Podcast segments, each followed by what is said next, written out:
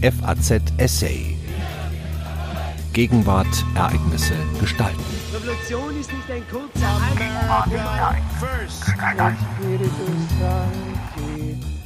Ein Anspruch auf tönernen Füßen. Mit der Überhöhung des Prinzips, nur einer der Spitzenkandidaten könne Präsident der EU-Kommission werden, ist viel Verwirrung gestiftet worden.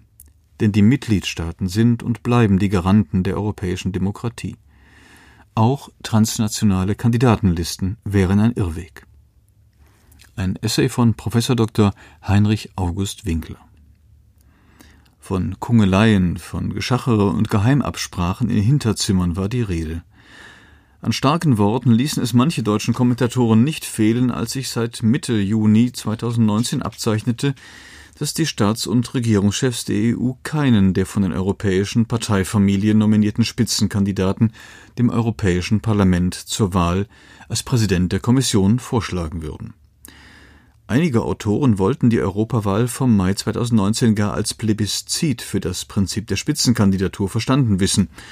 Wenn der Europäische Rat sich nicht auf einen der Spitzenkandidaten, vorzugsweise den der stärksten Gruppierung, einigen könne, sei das Verrat am Wählerwillen und die Preisgabe der großen demokratischen Errungenschaft von 2014, jenes Jahres, in dem das Straßburger Parlament den erfolgreichsten unter den Spitzenkandidaten auf Vorschlag des Europäischen Rats zum Kommissionspräsidenten gewählt und damit die Kommissionsspitze de facto parlamentarisiert hatte.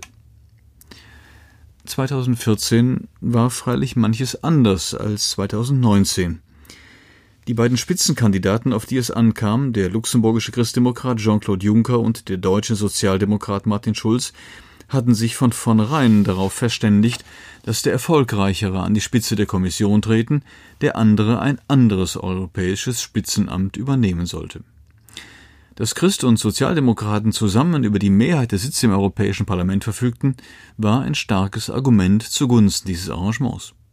Der Europäische Rat fügte sich widerstrebend ohne daraus einen Präzedenzfall machen zu wollen. Juncker wurde zum Kommissionspräsidenten, Schulz ein weiteres Mal zum Präsidenten des Europäischen Parlaments gewählt.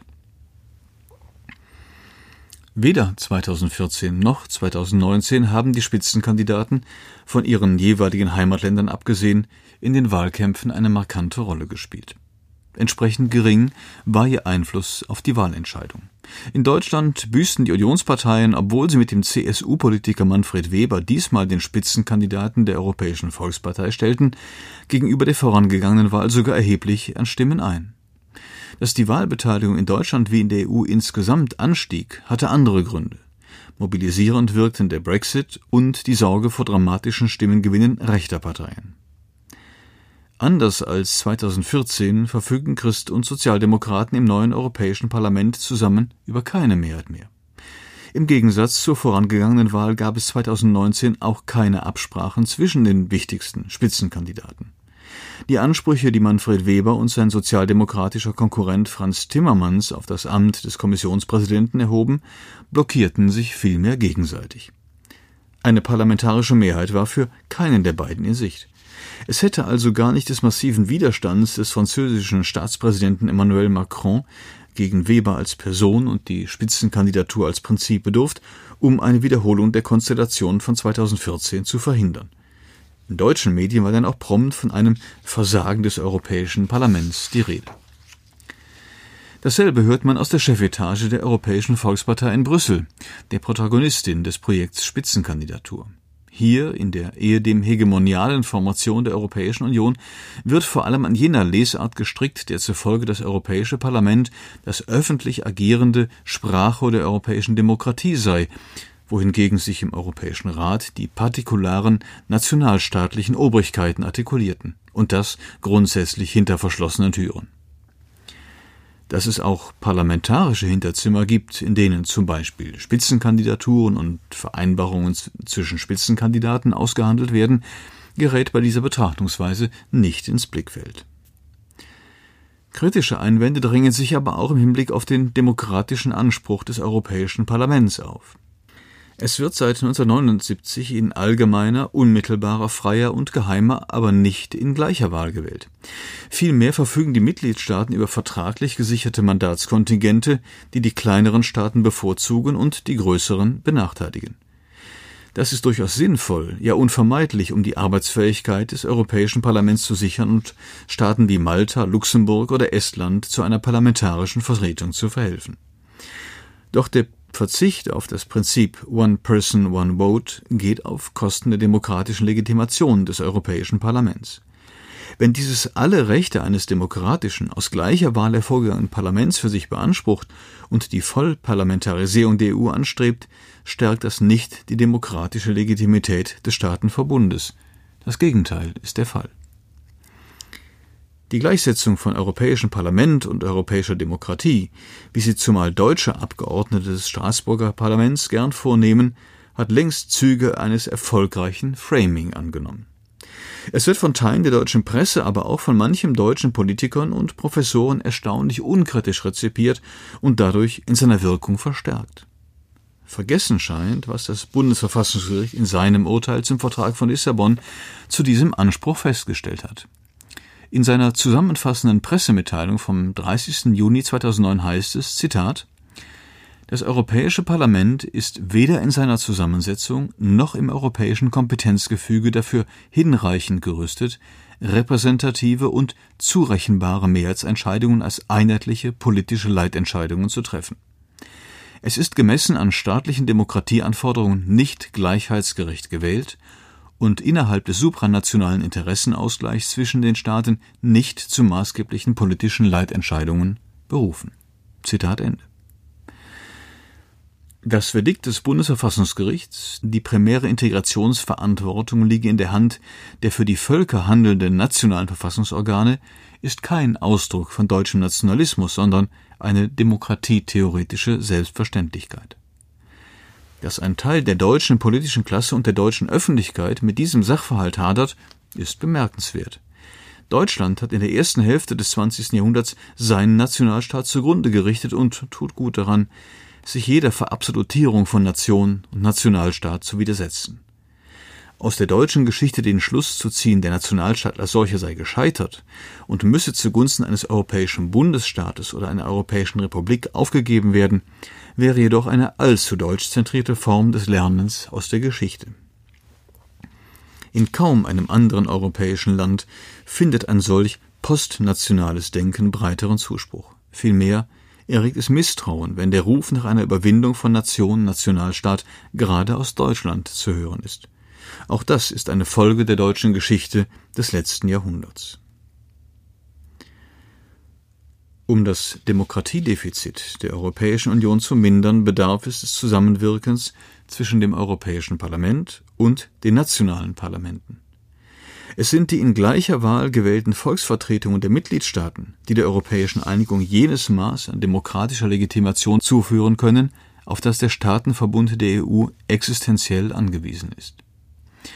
Die Einführung einheitlicher transnationaler Kandidatenlisten bei den Wahlen zum Europäischen Parlament, wie sie seit einiger Zeit Präsident Macron vorschlägt, ist hingegen kein Mittel zur Demokratisierung der EU. Zwischen den Abgeordneten, die auf diese Weise gewählt werden, und ihren Wählern bestünde eine noch tiefere Kluft als zwischen den konventionell gewählten EU-Parlamentariern und ihrer nationalen Wählerbasis.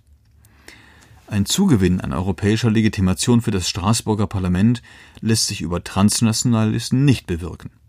Die deutsche Politik ist gut beraten, wenn sie Macron auf diesem zentralistischen Irrweg nicht folgt. Im Vertrag über die Europäische Union aus dem Jahr 2009 kommen Spitzenkandidaten nicht vor.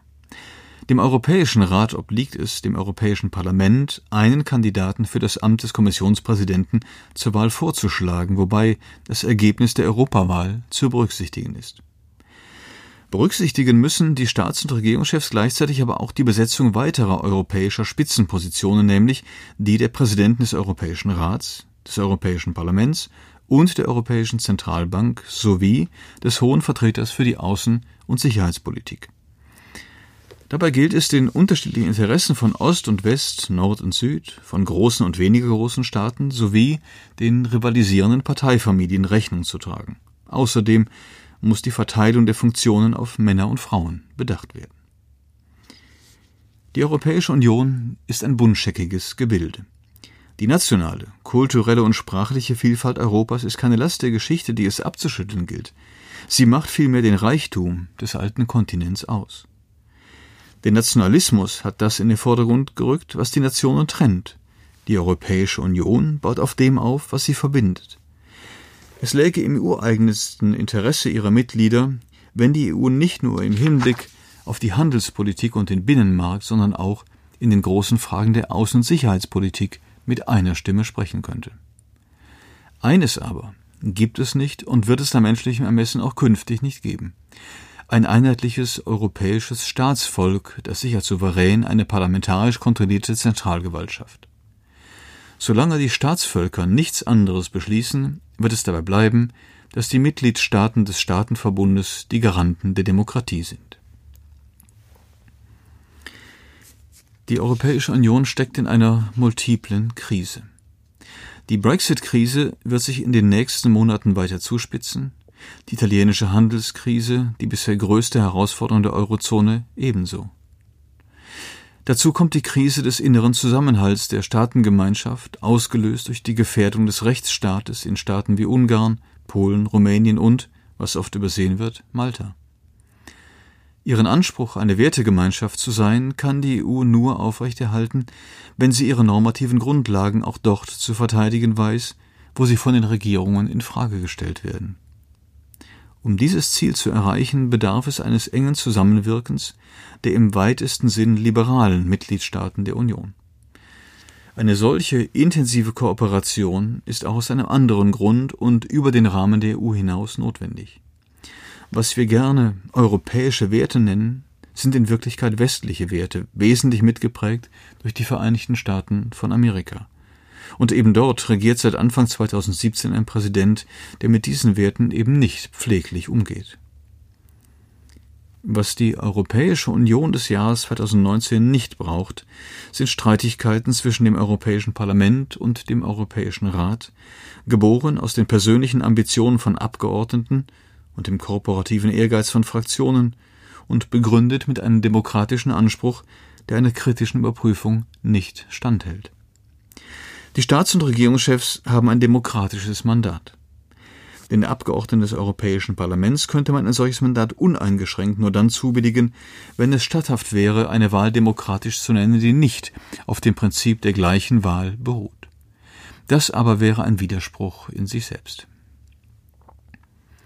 Mit der ideologischen Überhöhung des Prinzips Spitzenkandidatur haben die Befürworter dieser Neuerung des Jahres 2014 vor allem in Deutschland, dem Ursprungsland des Begriffs und wohl auch des Projekts, viel Verwirrung gestiftet. Es ist höchste Zeit, dem entgegenzuwirken. Von der Missachtung des demokratischen Gleichheitsprinzips durch vermeintliche Freunde Europas profitieren im Zweifelsfall nur die Nationalisten, die der politischen Einigung Europas den Kampf angesagt haben. Die polemische Art und Weise, wie maßgebliche Abgeordnete des Straßburger Parlaments in den letzten Wochen sich über das mühsame Aushandeln von Kompromissen im Europäischen Rat geäußert haben, entbehrt nicht der populistischen Untertöne. Kompromissbereitschaft aber gehört zu den Grundlagen jeder Demokratie und erst recht eines Zusammenschlusses demokratischer Staaten wie der Europäischen Union. Der Präsident der Kommission bedarf einer qualifizierten Mehrheit im Europäischen Rat und einer einfachen Mehrheit im Europäischen Parlament, also einer doppelten Mehrheit. Das Europäische Parlament hat die vorrangige Aufgabe, die Europäische Kommission zu kontrollieren. Es ist nicht seine Bestimmung, zusammen mit dem Kommissionspräsidenten einen Machtblock gegen den Europäischen Rat zu bilden. Die Erfahrungen der Jahre 2014 bis 2019 waren in dieser Hinsicht abschreckend. Je früher die Straßburger Abgeordneten sich auf ihre wichtigste Aufgabe besinnen, desto besser ist es für die Europäische Union und für die Sache der Demokratie. Sie hörten ein Essay von Heinrich August Winkler. Er lehrte neueste Geschichte an der Humboldt-Universität zu Berlin. FAZ Essay. Ereignisse gestalten.